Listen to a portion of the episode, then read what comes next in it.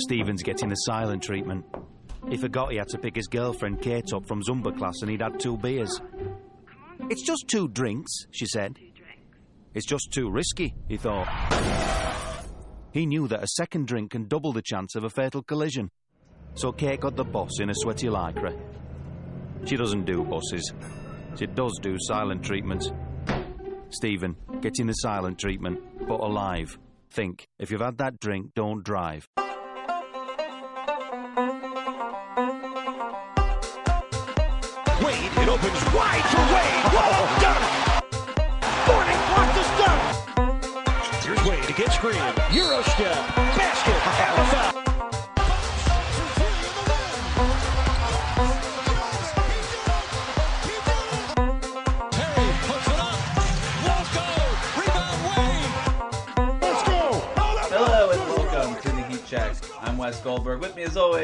It's David Ramil. How you doing, buddy?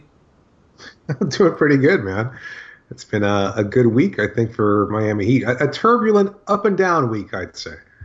Wouldn't want it any other way. I mean, that Friday night Game Six was amazing. The blowout Game Seven win was amazing in a different way, just not nearly as stressful as Game Six was. Um, and now the Heat are moving on to the second round to play the Raptors. But we're gonna get all to all of that in a in a second. We're gonna digest round one against the Hornets. We're gonna preview and break down uh, the second round series against the Raptors. But first, uh, Dan Le Batard had a little interesting report this morning about um, a rift developing between the Miami Heat and Chris Bosh, and that Chris Bosh might even go to the players' union to try to get reinstated, basically to play with the Heat to get back on the court. Um, so we're going to address that elephant in the room before we get into that more fun X's and O's reaction and breakdown stuff for the games that are actually happening. But um, I can't imagine that a lot of people haven't heard about this that are listening to this podcast. But just to briefly recap, Dan Le Batard said on his radio show Monday morning that um, the Heat. Well, I guess I'll just read the quote. I guess it's probably easier, huh? Well, I, Um, I think I think it, I think I mean not that that didn't happen with Le Batard, but I think there might be some rumblings going back from a few days before when his wife, I believe, posted a Snapchat video of Bosh shooting jumpers, right. and then and included the hashtag Bring Back Bosh. Bring back Bosh, yeah. And and and yeah, from there it's kind of snowballed a little bit. Some TNT commentators on Sunday night said, I think Kenny Smith said that he's been hearing rumblings from Chris Bosh's camp that he wants to play, and then it kind of, I guess it's just boiled over, and and then Le Batard came out with his story today. Right, and the um, so I'll just read what he said on air. The my the the Heat are telling me they're protecting him from him, him being Bosh, but he doesn't feel any symptoms. This doesn't feel like the same. This doesn't feel like the last time, right? All the doctors are talk. Jesus, I'm having a hard time with this. All the doctors the Heat are talking to, and they're the foremost authority on this stuff. They're all saying, "Hey, a second occurrence of a blood clot situation can be catastrophic, where you've got a death on the court." he and his wife want him back on the court, and I think this might get messy because I think they're trying to get the union involved, the union being the players' union. They do not agree with the Heat's assessment, and he wants back on the court. They've scoured the globe trying to find a doctor who would clear them, and they've got someone that they feel comfortable about, but that does not pair against the numbers of opinions on the other side here. So, basically, yeah, exactly what we said. Bosh might go to the union. He's looking for a doctor to clear him. He's currently on blood thinners. Uh, multiple reports, multiple scientific data say that you cannot play with blood thinners. I mean, even in the matter of like just brief physical activity, let alone playing a professional physical sport like NBA basketball. So, um, the Heat obviously taking the cautionary approach here as they have been. Bosh obviously feeling the itch to get back on the court are you worried that this is creating a rift within the organization between Bosh and and the Heat's front office? I would be, but I have to be honest with you. So much of this seems suspicious. Like like there doesn't seem to be any kind of real root to this, other than Le Batard having stated this. And I know you and I were talking about it before the podcast that he's not the kind of guy to make up a story like this, and he's certainly connected to the Miami Heat Miami Heat front office. But this doesn't seem like you know the kind of behavior that we've seen from Bosh in the past. You know, he flew with the team to Charlotte. He's been a, a fixture on the sideline. He's been practicing. If anybody knows what his what the health risks are, it would be him.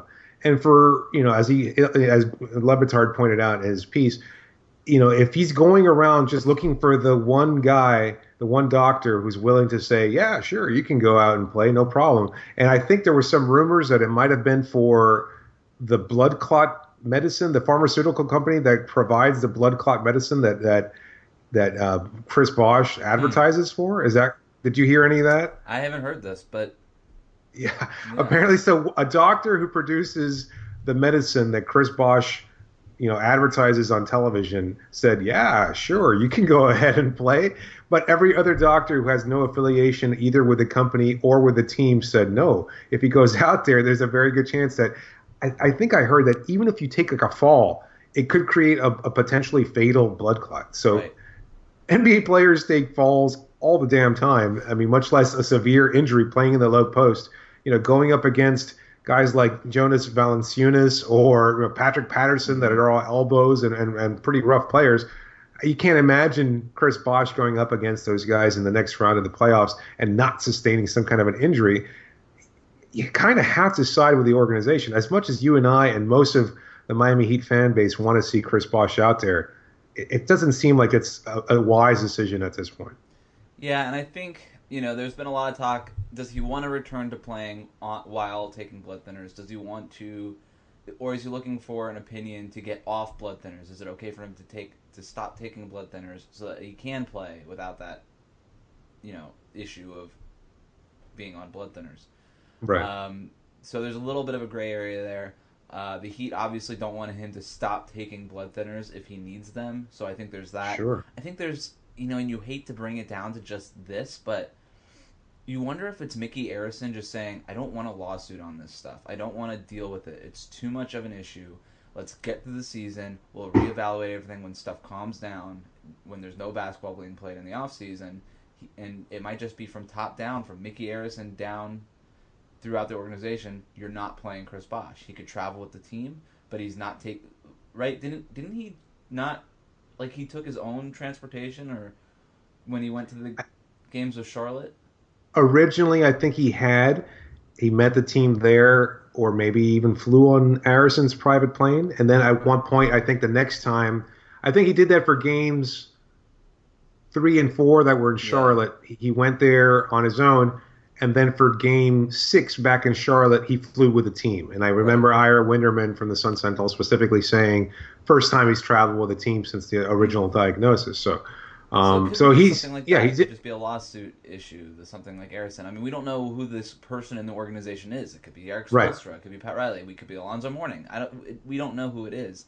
Um, and just so to answer your original question, then, I mean, it, yeah, if it's true, if all the stories are true, then it certainly seems like it could create a rift. Mm. I just don't buy that it is. And it's everything that we're seeing from Bosh and the organization, the way they've embraced him since the injury, the way he's traveled with the team and he's there as a cheerleader, a mentor. You saw him talking to Hassan Whiteside when he got into foul trouble and kind of calming him down. This doesn't seem like a guy who's pissed off at the organization and, and wants to lash out at them through the players union. So not to discredit Le Batard completely, but um, it doesn't seem like there's a rift right now. Do you agree or disagree? What's your take on it? my problem is that I think in this hot take era and this 140 character make an opinion really fast, it's either Yeah. there's a rift or there's not a rift. And there could be a rift, but I think Chris Bosh is enough of a grown up and cares enough about this organization and the impact he's already had on it on the court for most of the season, and then now on the bench as basically another coach.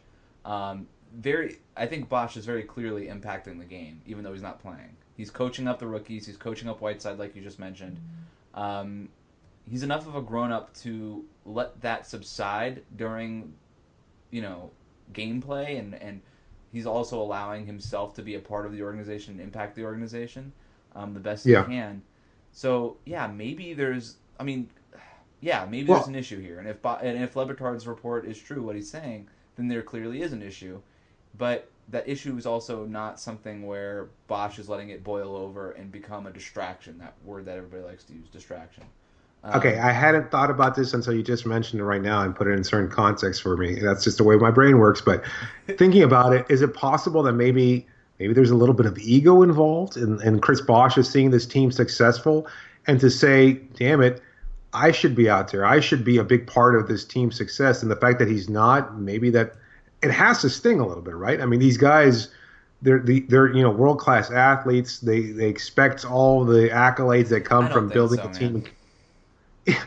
You know, I think it, he gave it's up possible, ego. right? He gave up ego with the LeBron. Like he like that first year, the whole Bosh Spice year, year one. Sure. I think that just broke the ego out of him. I just I Okay, think- but he was still out there contributing and proving people that were in the know. You know, obviously, he, you know, he still was getting the respect of coaches. He got it this season, but he's seeing the team kind of move on without him. You know, shifting Deng a little bit, incorporating Joe Johnson, getting the rookies involved. You know, not to call him a full right, you know, asshole or anything like that, but at the same time, it's got to sting a little bit, right? Seeing the team kind of move on without you. I, you know, not to disparage him or the kind of person he is. I don't know for certain, but maybe there is a little bit of ego involved. it Anyway, might be. It might be. It might be like you know what? This sucks. Like I want to be out there. This team has been like getting more national attention than ever ever since I've been out of the lineup. There's been talks. Are the Heat better without Bosh? I don't think anybody smart really puts that forward. Um, but it's been in there. It's been in the limelight. That conversation. Um, Sure. but I think there's just there's got to be so many emotions. Like maybe that's one of so many. But I think Right. even worse is just not playing. It just seems for him just not playing is like the worst emotion, just like that sadness or that that eagerness to get onto the court. I think there's that. I think there's like the highs of when the Heat are playing well. I think he really does take pride in that. Like to tweet Dwyane Wade's my hero like he did after as soon as Game Six was over. That's And Goran Dragic too, right? I think he sent Right. out similar for Goran. and so I think yeah maybe there's a that that must sting a little bit, but there's just there's got to be so many things like like I've been saying it's not, it can't be black and white. There's there's there's so many emotions mixed up into this thing. So yeah, maybe there's a rift, but maybe and then that rift doesn't really matter, and then sometimes it maybe does matter. I don't know. Um, you know, And we still haven't heard anything from the team, nor will we, right? I don't think they're liable to address this just because of Le Batard's story. So, it, you know, it's it's likely an issue that's going to be swept under. Either he's going to come out at some point and join the team, or he's not until the end of the season.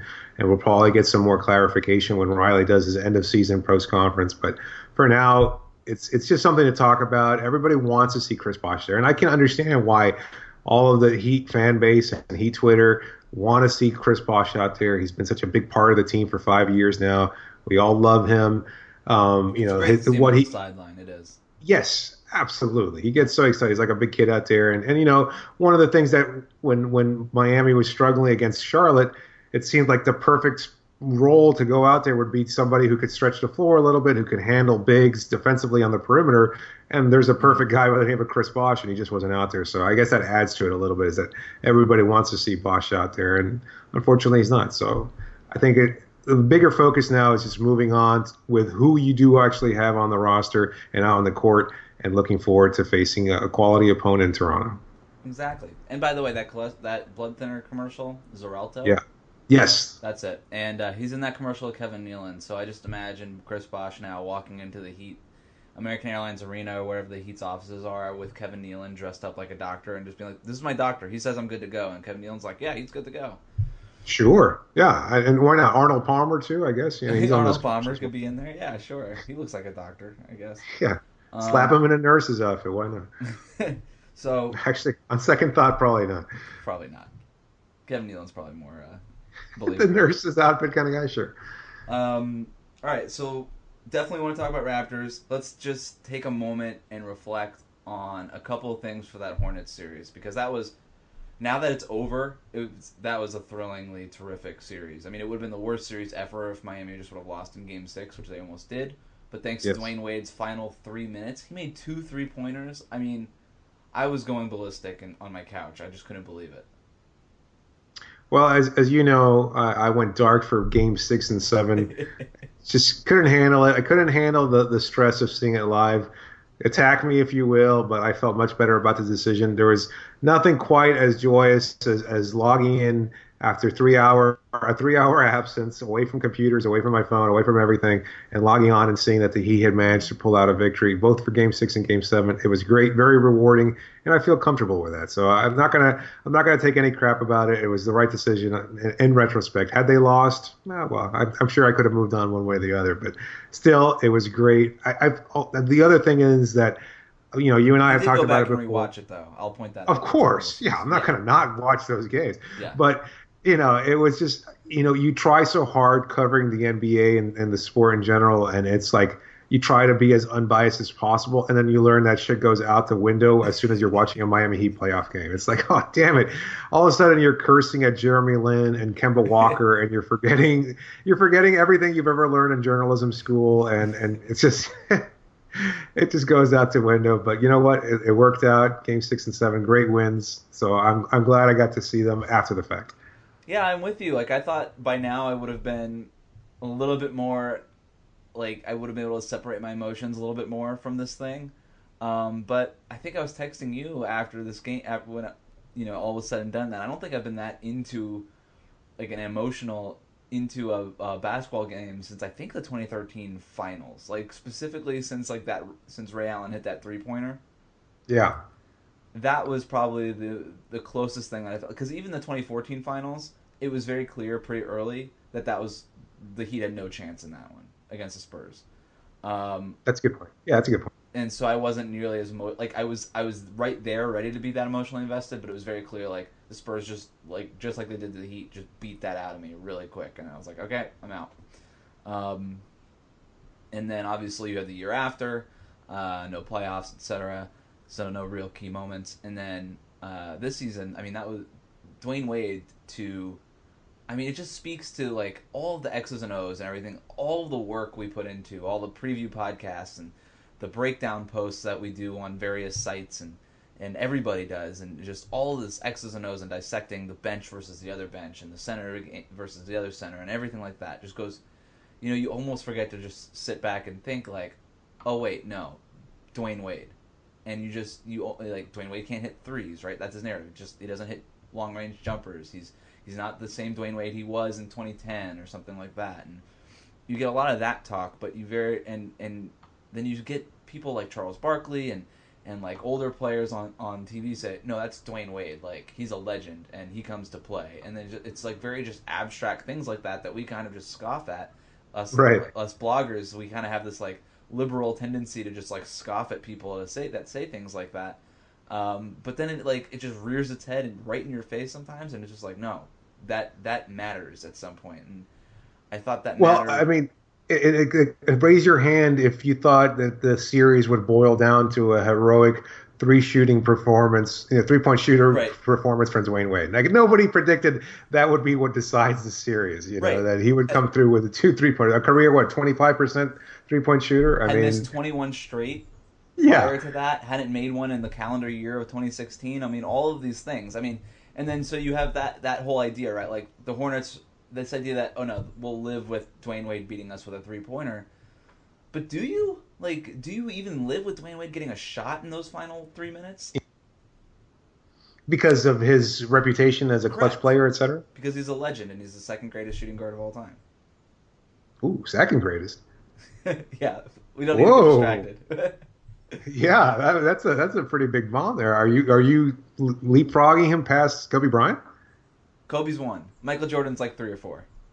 Oh, now I'm just playing. talking I'm just a whole playing. different podcast. Michael Jordan one, Dwyane This is an two. off-season podcast. I got, I got, Oh, I got okay. MJ, Wade, and then Kobe. Nice. Okay. Well, that's that's probably a podcast for another time. Yeah, we'll we'll rank all time shooting guards. But anyway, um, we, yeah, I mean, do you like? So one of my pet peeves that I realized I have with Mark Jackson, among the many that I have with Mark Jackson as a as a uh, color commentator, Yeah. he very a lot of times what his like go to thing is you live with him taking that shot, and if he makes it, so be it. Like next time you listen to a game on ABC where Mark Jackson's comment, how many times will he say that? Like Dwyane Wade will take Yeah. a long range shooter and be like, "You live with Dwyane Wade taking that shot, and if he makes it, you live with it." Right. Like that's his like go to excuse for every defense, and then you wonder how he doesn't have a job as a coach because that's like Like he'll just give Russell Westbrook as many wide open threes as he wants. and but like, it's like makes we it, just talked about. That. I mean, if it, we had thought that the series would boil down to that kind of shooting, you can kind of live with Wade, you know, popping that. You know what? It, it could have been like, you know, if, if would Udonis Haslem have hit a three pointer to salvage that game? You wouldn't have expected that. So why not let him take that shot from you know 25 feet? Right. But yeah, that's the whole thing is we we talk about all of this stuff and then it's just in that moment in the final minutes in a tight game. I mean, even before our previews, you know, we all said this is going to be a tight series. Who's going to win it? And a lot of people said I think the Hornets are going to win it.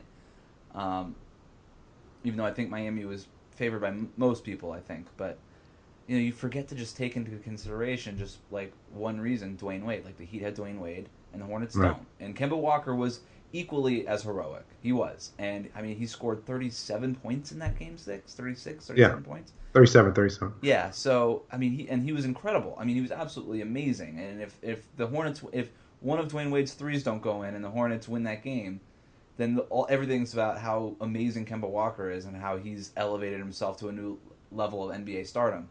But that's not how it happens, and that's really kind of.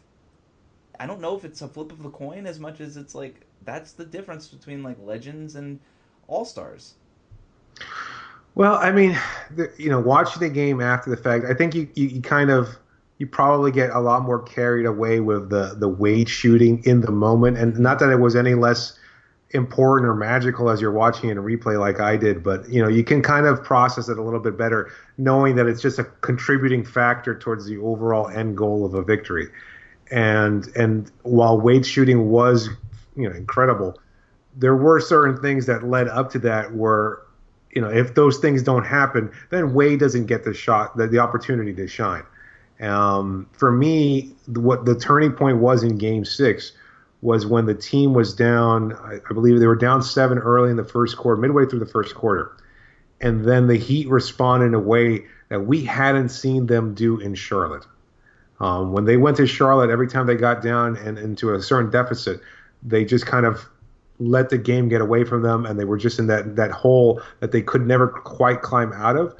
And, and instead, in Game Six, they climbed out of that hole, were able to take a lead, and were able to continue building that. So that by the time Charlotte made their run late in the game and tied up the score, um, I think that they wound up tying up the score, or pretty close to. Maybe in the third quarter, I think they wound up tying it. But by that point, then Miami was able to continue building. They didn't lose the confidence. They didn't lose their identity. I know that sounds like Spoelstra cliche, but it, it was. You could see it. It was pretty evident that they just didn't panic the way that they had in games three and four. Maybe because there was a realization there was more on the line.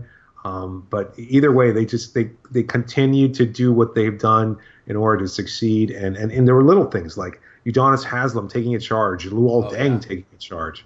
I mean, those little things that were they were key moments there. That that for me, again, watching it in, in hindsight, it was it was great to see them. And then of course, yeah, you know, no doubt. Dwyane Wade shooting was the, the, the story, and, and deservedly so. But there were other little things that contributed to that moment. Yeah, and the Heat were up by like five points pretty consistently throughout the fourth quarter. And that's a hard like the Hornets are just breathing down your neck, always down by like four, five, three, two, five points. Again, just like it's always like right in that zone of like one or two baskets. And and that they maintained that that slight one two basket lead for like a good portion of that game in that fourth quarter.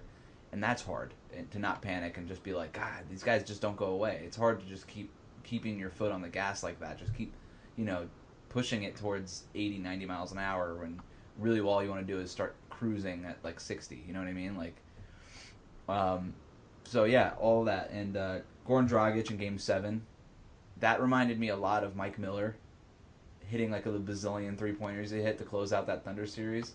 Yeah, It was just like, oh that, oh right, that guy can do that stuff again. I forgot about that. Just like the nobody suspected Goran Dragic would be the guy to have a big game, burst onto the scene in Game Seven for just to close him out and just in a way that he just he played so well it just like completely shut down the Hornets. Like there's just just like Mike Miller's three pointers, like all those just went in, and there's just nothing the Thunder could do, and it just blew the game wide open, and that's what Goran Dragic did. was a little anticlimactic, wasn't it? After it like was a the and I don't mind that at all. Let me tell you, I, I, I feel, and they're probably. I mean, it's great to be on the winning end of a close game, but I'll take a blowout any day of the week. I Especially think it's right after that close game. I don't think my heart could have taken that. That's right. That's right. Yeah, it, it, was certainly a lot better to know that there was a comfortable lead. I think uh, a friend of mine told me he, he left after the third quarter because they were already up 20 or 30 at that point. So that's you want to have that kind of cushion to you know to just sit back comfortably and enjoy the the series win. I don't think it was in doubt. I know a lot of people kind of expected Charlotte to to come out ahead because I thought they expected Nick Batum to be healthy and stay healthy throughout the series. There were some matchup problems. I think the Heat managed to just change Charlotte's identity from what they had been over the course of the regular season, that three point shooting team, and go back to being that that grinded out team. We talked about it with Chris Barnwell in the last podcast. You know that that Charlotte had to kind of redefine themselves into something familiar for for them, and it worked in games three, four, and five. And uh, and then you know it, it was it's very good though. It, it is it feels very good for Miami to not just have handled this kind of adversity, but to be able to move on and, and face, like I said, a good opponent in Toronto. So, what are some takeaways from that series to you? I know for me, Hassan Whiteside got a lot and consistently gets a lot of nitpicking throughout the game. Doesn't close out well, but or you know chased a block as he's stat chasing right now. But I think for that series, he played really, really well. I think he got shut down um, offensively, but defensively, he was as good as he could possibly be. I thought he did a really good job screening and rescreening. Um, and especially in those last two games, and especially in Game Seven, he was in Kemba Walker's head in Game Seven. Like Kemba Walker couldn't do anything after just scoring 37 points in Game Six, and I thought he had a really tough assignment because he had to take care of Al. Je- and this is why Clifford's move of Al Jefferson into the starting lineup was so good. It wasn't just the size to put a bigger tree in the paint to block Wade and Dragic from going to the rim. It was you put a guy with such a post presence like that in Al Jefferson in the starting lineup. Now Whiteside has to worry about him because you're not really worrying about Cody Zeller to that effect. You know what I mean? Like you don't you can you can kind of rely on your help defense on Cody Zeller. For Al Jefferson, you got to put a body on him from the get go in the high right. offense um, because once he gets to his spot in the post, it's done. And we saw that time after time, and it gets frustrating. It's like, well, he's doing everything he can, but he also has to worry about you know Jeremy Lin and Kemba Walker being funneled to him because that's what the Heat were doing. They were running guys off the line and funneling everybody to Whiteside. So not only has, does he have one eye on Al Jefferson, trying to keep him from getting deep into the post before he even gets the ball, he's also got to worry about Kemba Walker and Jeremy Lin driving right at him. And that's a tough thing. That's those are tough things to juggle when you're Hassan Whiteside. You've never been in a playoff game. You haven't even been in the NBA for that long, for God's sakes. Like, you know, you you've consistently gotten better on defense, but you're still pretty raw. Like that's for me. I think the person that grew up the most in this series was probably Hassan Whiteside. Yeah, yeah, I, I could see that. I mean, um, I actually wrote a preview on uh, a Whiteside and how he'll fare in the next series, and I think and I think that dual challenge, I didn't even address the the whole pick and roll situations, you know, having to deal with Walker and Lin attacking the paint, but just having to, you know, adjust to the, the different styles of, of both Zeller and Jefferson. You know, one the the low post master that Al Jefferson is, and then Zeller kind of diving at the rim constantly at a much higher pace. You know, those kinds of things really it's hard to be able to handle both of them in, in different moments of the game. But I think even though he wasn't always successful, just having faced them certainly lends itself to some growth, uh, some growth rather. And, and and you know he he I think he kept his composure. I know we've talked about it before the the the whole head case situation. It's probably vastly overstated.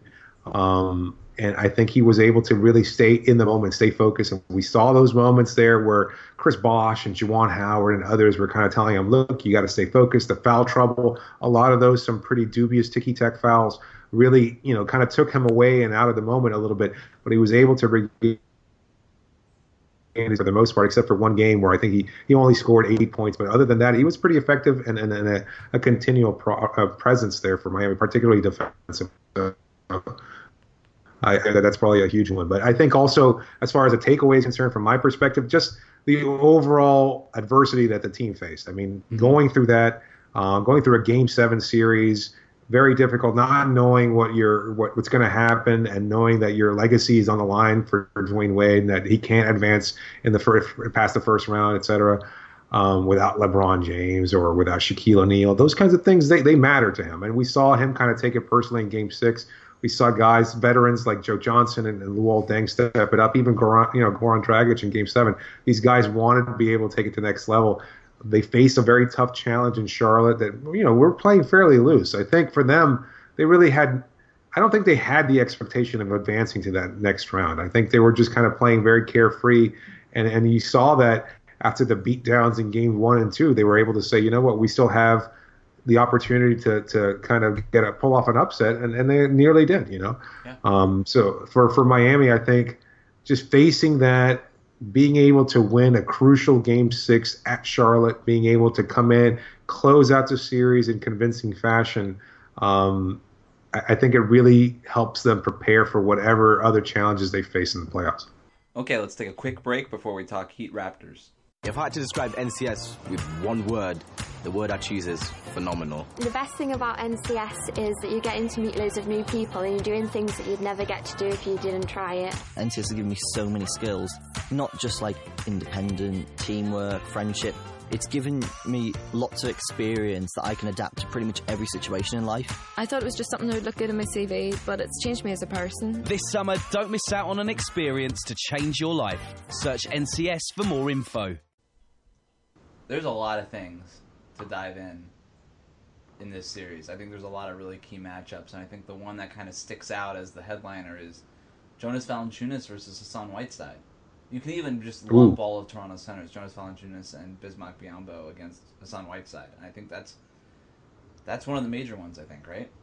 Yeah, I think um, I, I've seen that maybe Biyombo will come in a little bit early. Yep. Um, you know, rather than waiting till I think they normally put him in like towards the second in the second quarter, I think, and then um, if he comes in early, then maybe you can bring Valanciunas back into the game, and he can kind of feast off of whoever's in there for you know for Whiteside when they take him out, either McRoberts, who's probably going to get more minutes, or you know Amar'e Stoudemire, Stoudemire, who you know didn't even play.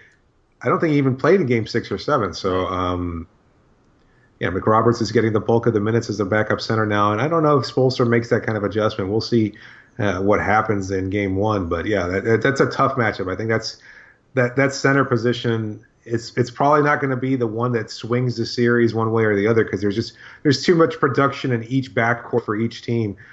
But it, it's going to be a, a, an interesting one because Valanciunas, you know, he's got the height, he's got the size, he can defend. I don't think he's nearly he's physical.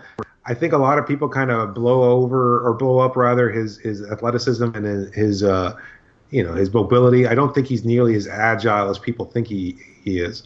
Uh, I, I, agree with you on I. I see him being a little slow and plodding, right? I mean, that's that's maybe that's just my take, but he's you know he doesn't run well. He's not much of a leaper. I've seen him get stuffed by the rim on a number of occasions. He's not he's not half as athletic as Whiteside is. No. He might be smarter than Whiteside. He might be a little bit more composed and in the moment. But as far as overall athletic ability, Whiteside wins in a landslide. I think for me, Valanciunas is very Enos Cantory. Yes, He's very good. Yeah, absolutely. raw offensive skills, but can put numbers up in bunches. But he's not going to be consistent for you. He's going to be really maddening for fans and frustrating for fans at times. Um, like Whiteside, he he's big, but doesn't really use his lower body all that much. He just kind of Hmm. relies on those his his big arms and just trying to put the ball up near the rim, and hopefully it goes in. And just like him and Whiteside both have good touch, so most of the time it works for them Right. but very raw. Uh, not like Al Jefferson, who was like all feet. Like if you watch that Al Jefferson Whiteside matchup, I mean Whiteside's feet weren't moving, and Al Jefferson's feet were con- like that pivot foot was constantly of ridiculous. moving around it. Yeah, it was insane. It's like, but you know, you look at their upper bodies, and it doesn't seem like much is going on, and maybe a casual fan, not to discern fans from fans, but like a casual fan might just watch it and be like, why does Jefferson keep getting around him? And it's just look at the feet. That's where the entire battle is. Valanciunas Right. doesn't do that. But, and Right. Bismack Biyombo certainly does not do that. I mean, he it's you're lucky if he even catches the ball on offense. But um, Yeah. I think you lump the two of them together and you have almost something similar to Whiteside. If that makes sense. Yeah. Yeah, Uh, no, absolutely. Not, with If that he- athleticism, but something similar. Good defensively, raw offensively. but Biyombo's athleticism maybe isn't at a par because he's smaller than Whiteside, but he's got the springs, he's got the the overall hops. Yeah, so I mean, he's got the he doesn't have the length of a Whiteside. Whiteside is a physical freak. I mean, right. the kinds of things that he can do, it, it, lends so much to his success. But you know, he's got to continue to develop, and we've seen that development over the last season and a half of his his tenure in Miami. But yeah, you're right. You, you put the two of them together, and they make a, a pretty close facsimile of what Whiteside provides. And the thing is, when Valanciunas is in there, I think you have to take advantage of him on the on the defensive end, like you said. He's not going to be great covering pick and rolls.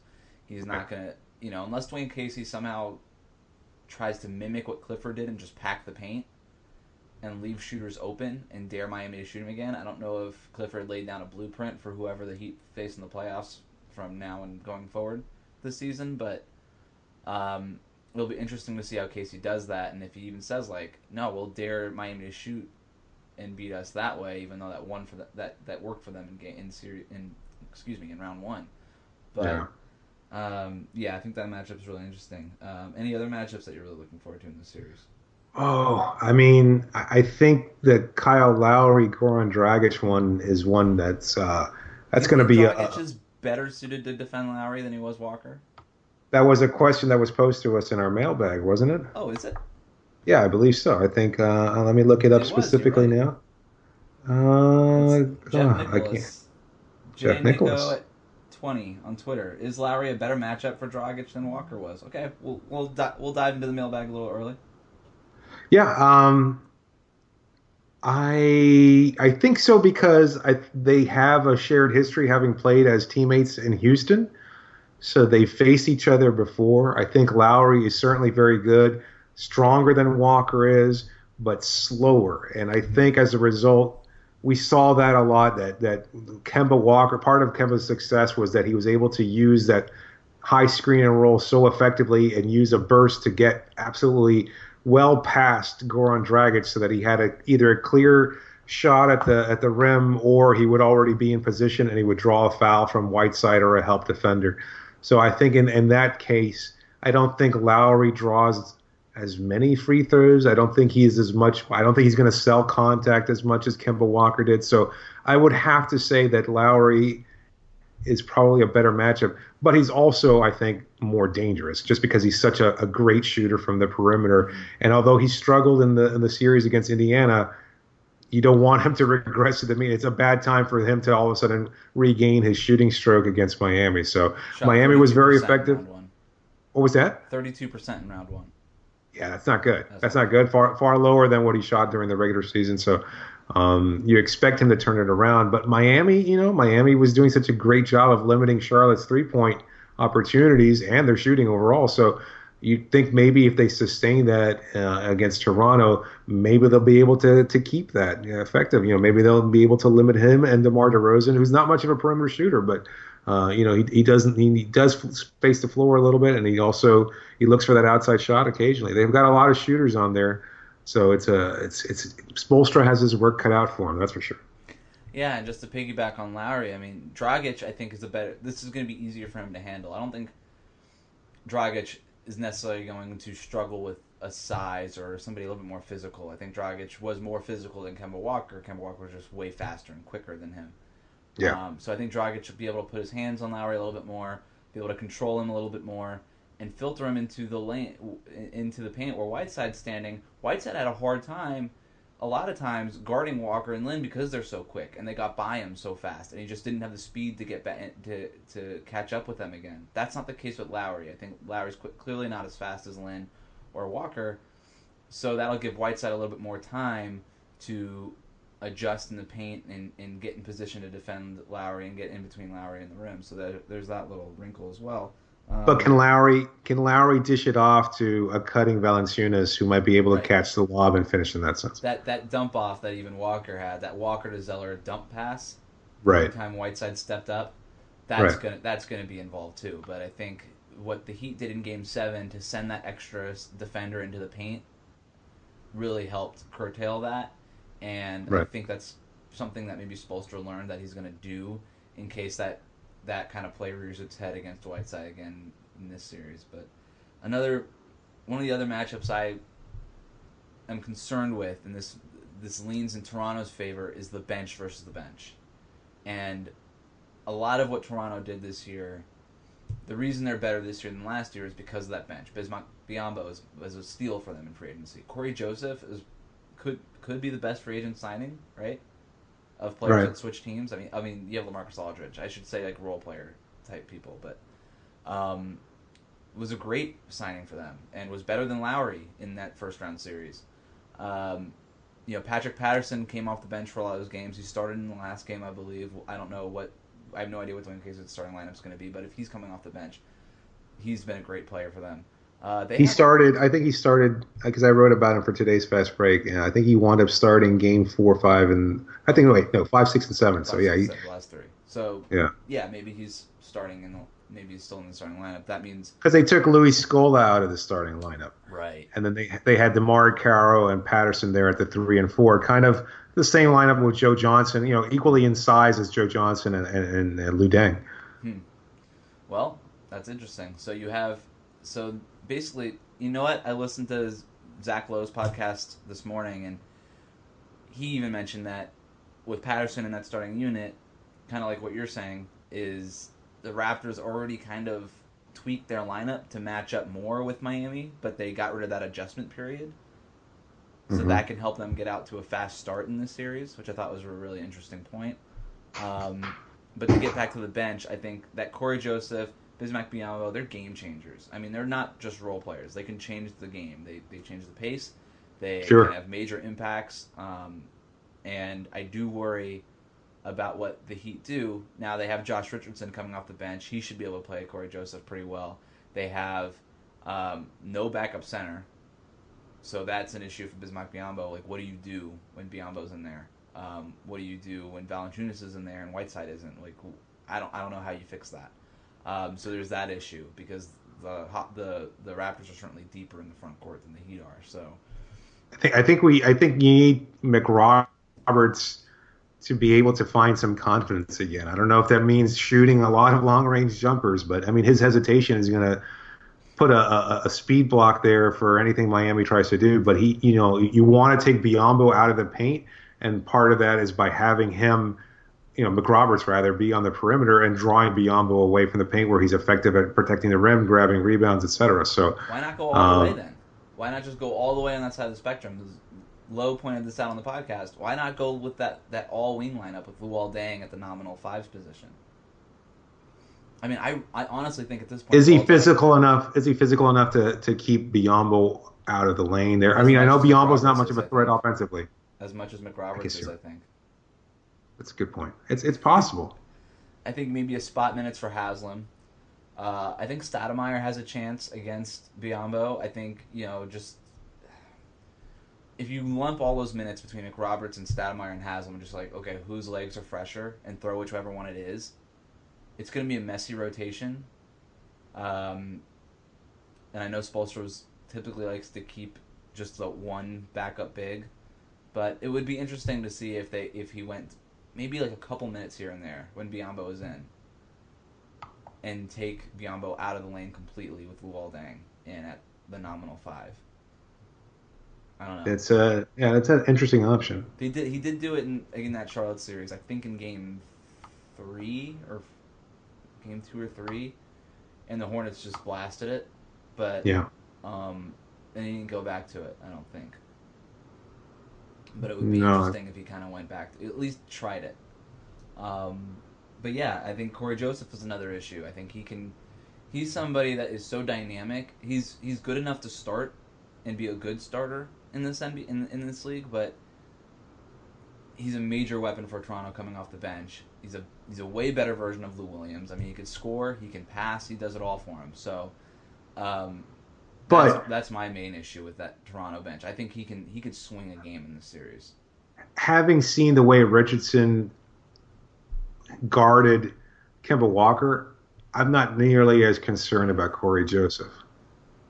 Hmm. You know, I, I I think Richardson not necessarily shut him down. I think he could limit him. I think when you look at his speed, I mean, when you look at Joseph's speed versus Walker's, Walker is clearly faster, and I think Richardson was able to harass him, if not necessarily again. You know, he didn't necessarily limit him because he still had that 37 point outing, but there were moments there where Jay Rich just had great defensive presence where he was able to stay with him and, and, and keep him from getting into comfortable spots. Um, and I think I think he can duplicate that success against Cory Joseph and maybe even take him out of the game altogether. Uh, and and that would certainly swing things in Miami's favor. So that's it's going to be diff, you know interesting to see. And uh, aside from that, though, who else comes off the bench for them? James Johnson, um, James Johnson is capable of blowing up some plays. Um, Terrence Ross if he finds a shooting stroke. And but you look at you know and Luis Scola, he's been shooting a lot more from three point range. I don't know that he's necessarily going to be. worked out of that. If, if Scola is in, the Heat are just gonna. I mean, I know Scola had that one game in the series in the regular season. He scored like 18 points or something crazy like that. Right. Um, I mean, Norman Powell. I know he he was. Oh God, sorry. Yeah, I, I know a lot of a lot of Heat Twitter I've seen hates the kind of comparison to you know Josh Richardson, but that kid can play. I, I, I liked his game in college, and I liked him coming out of the draft. I thought he was going to be a great second round pickup, and and he's turned it around. So he's he's a very good player. He could he could be uh, definitely a, a Heat killer. Yeah, I was about to say there's a lot of the Raptors have a lot of random scrub heat killer potential. Scola, Jason Thompson has random heat, random scrub heat killer written all over him. Uh, Yeah. James Johnson. Yeah. I mean, all these guys. Delon Wright, for God's sakes, why not? Just throw him in there. Um, I, they're a little bit.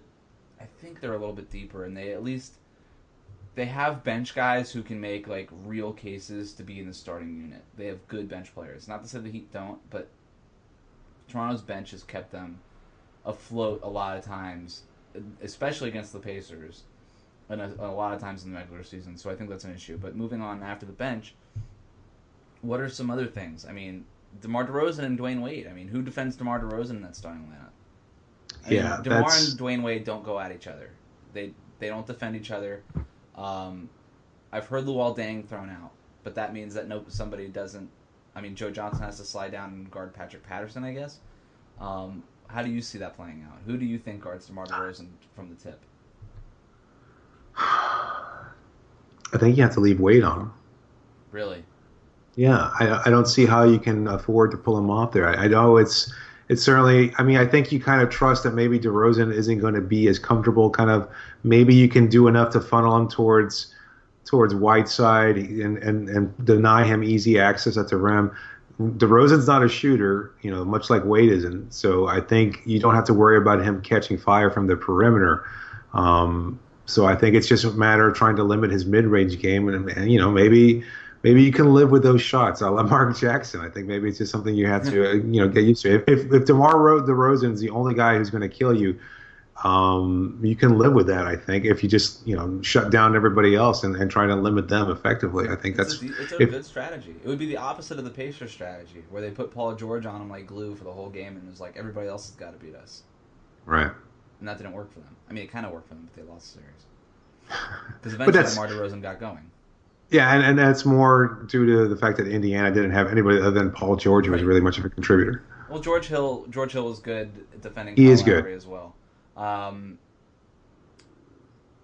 I like. I think that's a real strategy that you're that you're going with though. Just leave Wade on DeRozan. Live with whatever DeRozan's going to do. You funnel. Just have him chase chase him off the three point line and live whatever and and funnel him towards Whiteside. Um, you worry about those minutes that Whiteside's not in and DeRozan is in. You know, if Casey can figure out how, if that if that's what the Heat do, you figure Casey tries to adjust the minutes so that Whiteside's out. He throws DeRozan in there. Um, but I definitely think that's a strategy that they can go to. I don't think anything's going to be. I don't see Spoelstra going with one thing. It's going to be a. It's not going to be like the Pacers. Paul George is on him. That's what we're doing for this whole series. I think it could be a, a few different things. Um, but I think if you move Wade, you can move Wade onto Patrick Patterson, or even DeMarre Carroll. Um, you have Joe Johnson on the other one, and then you can have Luol Deng and DeMar DeRozan. That's the one I've seen most commonly thrown out there, and might be the case when you know in that first that that first possession of the game. That could be the case.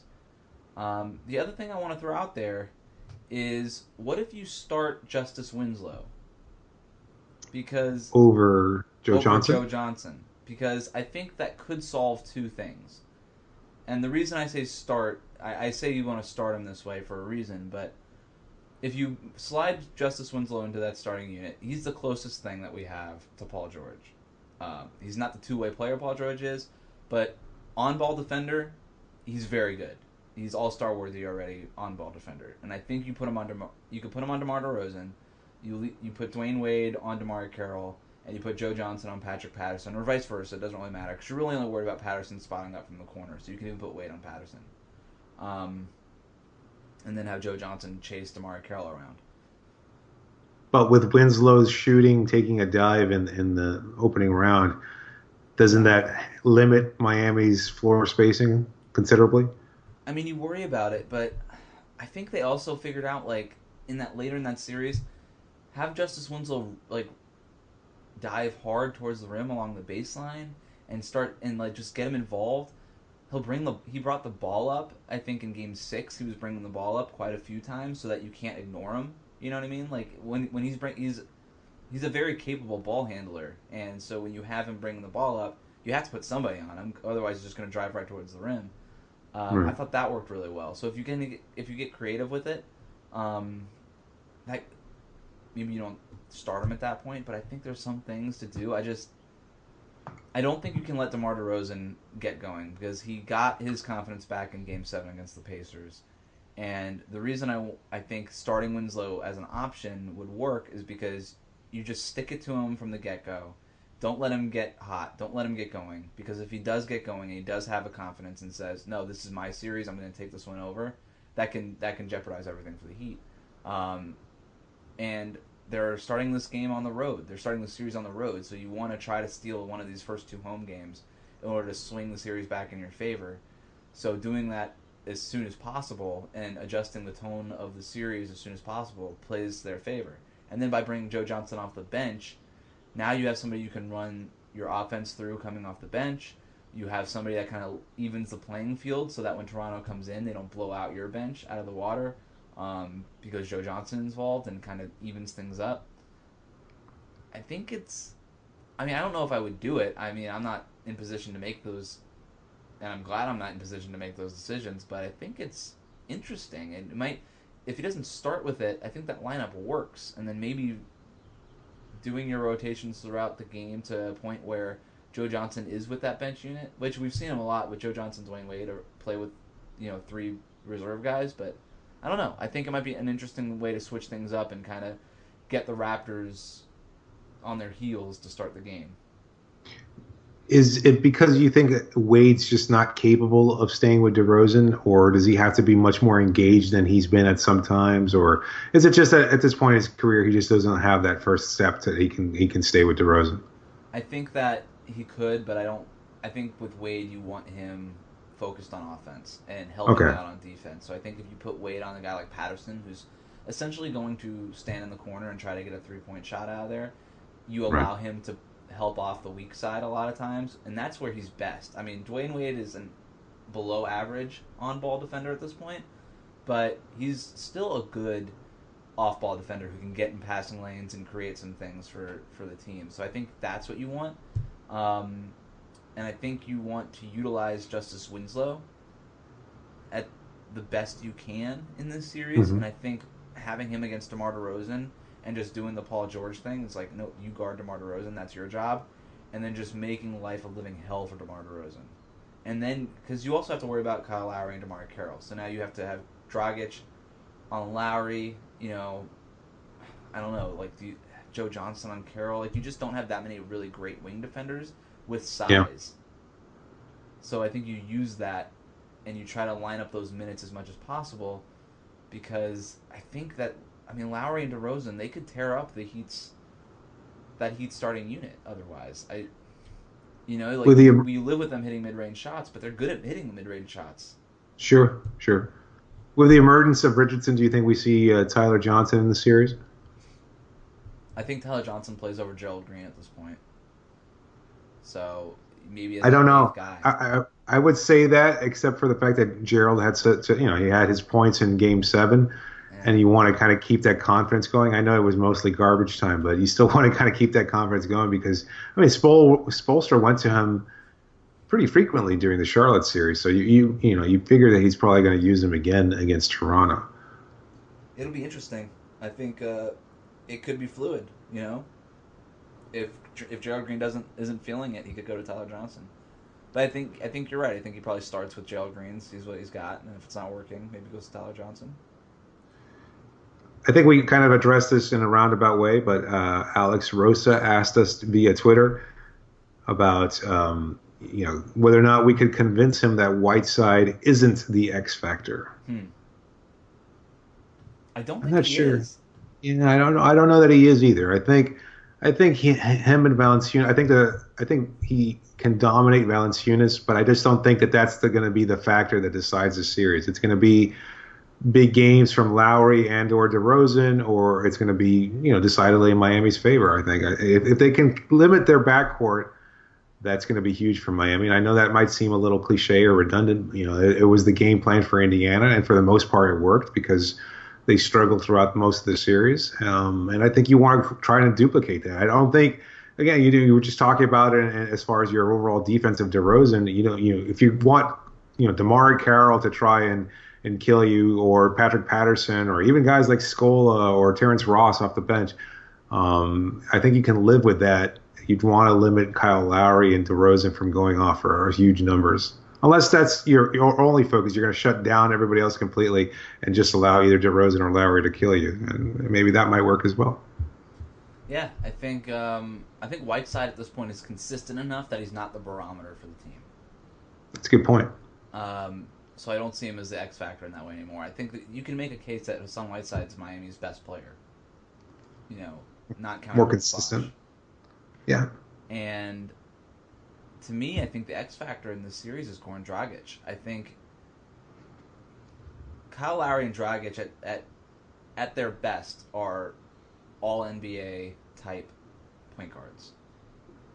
And between the two of them, if one of them can consistently get the edge and defend the other one better, and whoever controls, I think both both of these teams have are traditionally slower teams.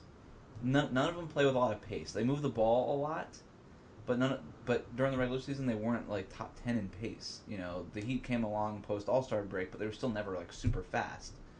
Um, especially when you threw Whiteside back into the starting lineup. So whoever can just be like a point guard and control the tempo of the game and kind of just put their imprint on it. To me, I think that's going to speak volumes. Whoever can control this from the start, that to me is going to be the X factor because both of them are so evenly, you know, are so evenly talented and, and, and skilled and do so many similar things. Whoever comes out on top in that matchup can set their whole team up much better. I don't know. It's a it's going to be a fun one. So Yeah. Um, Alex Rosa also adds in that mailbag question. I don't know that you like. I know you guys don't like making predictions, and that's what he was talking about with Whiteside. But do you want to make a prediction? Do you feel comfortable making a prediction, or are we just we're not doing that? I we're not. I mean, I think I, I know where I stand on it. To say that we're not doing it. Yeah, yeah, that's good. That's you know, tease them just enough so that they keep coming back for the same thing the next time around. Because I, without making a prediction, I know that there will be another playoff series at some point involving Miami, and we will not make a prediction for that one either. No, I have no idea who they're playing or even what year that's going to be in. Um, I think we got to. That's the way. That's yeah. I think that's the way you build long-term listenership, right? I mean, you know, kind of tease them. They might be a futures, you know, playoff series this year. It could be in 2017. It could be in 2019. the old radio, the old radio thing where he's just like, and coming up next, David and I make a really bold prediction that will blow your mind after this break, and then they come and then they come back and we're like, it's like not a very bold prediction. Like, Goran Dragic will score at least 18 points in one of these games. And I'm like, really, that was the major bold prediction. Um, we could make a really bold prediction and just say, hey, I think Stephen A. Smith is right, and Kevin Durant's going to sign with the Heat. I mean, I've I've maintained that as his best dark horse option all year long. So I think it's certainly a good one. Yeah, my favorite my favorite Twitter argument right now is Hassan Whiteside versus Kevin Durant and why the Heat would be better off with Whiteside. That's my favorite argument right now. Ooh. I don't believe that. I'm just saying that's like my favorite argument that like consistently happens perpetually on Heat Twitter. Um, Yeah, that's right. I, we did see that. I, I, I guess you and I had laughed it off early in the season and we dismissed it, but it keeps pro- cropping up, doesn't it? it does. Yeah, it's inherently Oh, involved wow. in the Durant conversation. So, all right. Well, we're looking forward to this game. I mean, hopefully everybody gets a chance to listen to this podcast before um, the series starts, but. Um, we'll revisit it after a couple of games, and uh, yeah, not making predictions. And we might have we might have a a, a, Toronto-based perspective on the series in the future podcast. Oh yeah, he actually just DM'd me. He said, "Yeah, absolutely, when." So we'll figure it out. How's that for a Ah. tease? We did it. This, this is the kind of this is the perfect note. And if you want to find out who that mystery guest is, you'll have to listen next time on the Heat Check podcast. perfect. You can find the Heat Check. We'd like to thank our sponsors, Vitamin Grow. What are all? Yeah, I don't know. Xarelto. Zer- yes, Xarelto. To you by Xarelto. Do you have blood clots? Not anymore, thanks to Xarelto. Uh, I'm just a fan of Kevin Nealon, so that's why I pop those pills. Um, you can find the Heat Check on iTunes. Rate us, review us, say nice things about us. We say this every time, but seriously, go rate the Heat Check on iTunes. We it actually really helps overall. It helps us come up in searches and stuff like that. So if like you search on iTunes like Miami Heat podcast, obviously you wouldn't because you know where to find us. But dumb people that don't know about this podcast don't know where to find us, and they need a search bar on iTunes to figure it out. So if you rate us and say nice things about us, they'll be able to find us because that boosts um, our search optimization on iTunes. So that would be really nice. So go do that, please. Um, in fact, whoever, uh, an, any new reviews from now and, until the next podcast with our mystery Toronto guest, uh, we'll give them a shout out on the podcast just to say thanks because it means a lot to us. Um, and then you can find us on the Hardwood Paroxysm Basketball Network, where this podcast and so many other great podcasts live. Um, that's part of Hardwood Paroxysm. And um, where else are we? Stitcher. That Talk sounds Radio? about right. Yeah. Yeah, I think so. All right, and mine, mine writing and David's writing on Hardwood Paroxysm, among plenty of other places. So thanks for listening. and We'll catch you next time. Thanks, David. You got it, Wes. Baby, I like your stuff. Grips on your ways, front way, back way. You know that I don't play. Streets not safe, but I never run away, even when I'm away. OT, OT, there's never much love when we go OT. I pray to make it back in one piece. I pray. To celebrate summer, we're offering a free pair of flip-flops when you spend £35 on clothing, shoes, accessories or beauty at M&S. Free those toes and strut into the sunshine. But hurry, this offer ends 4th of July. Only M&S. Terms, conditions and exclusions apply subject to availability. See selected stores and online for details.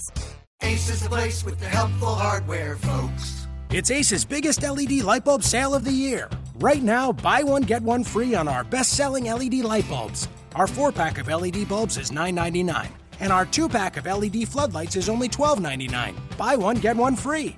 There's no limit on how much you can save, so stock up now. Hurry in. Buy one, get one free on long lasting 10 year LED bulbs now through Monday, only at your neighborhood Ace. See participating stores for details.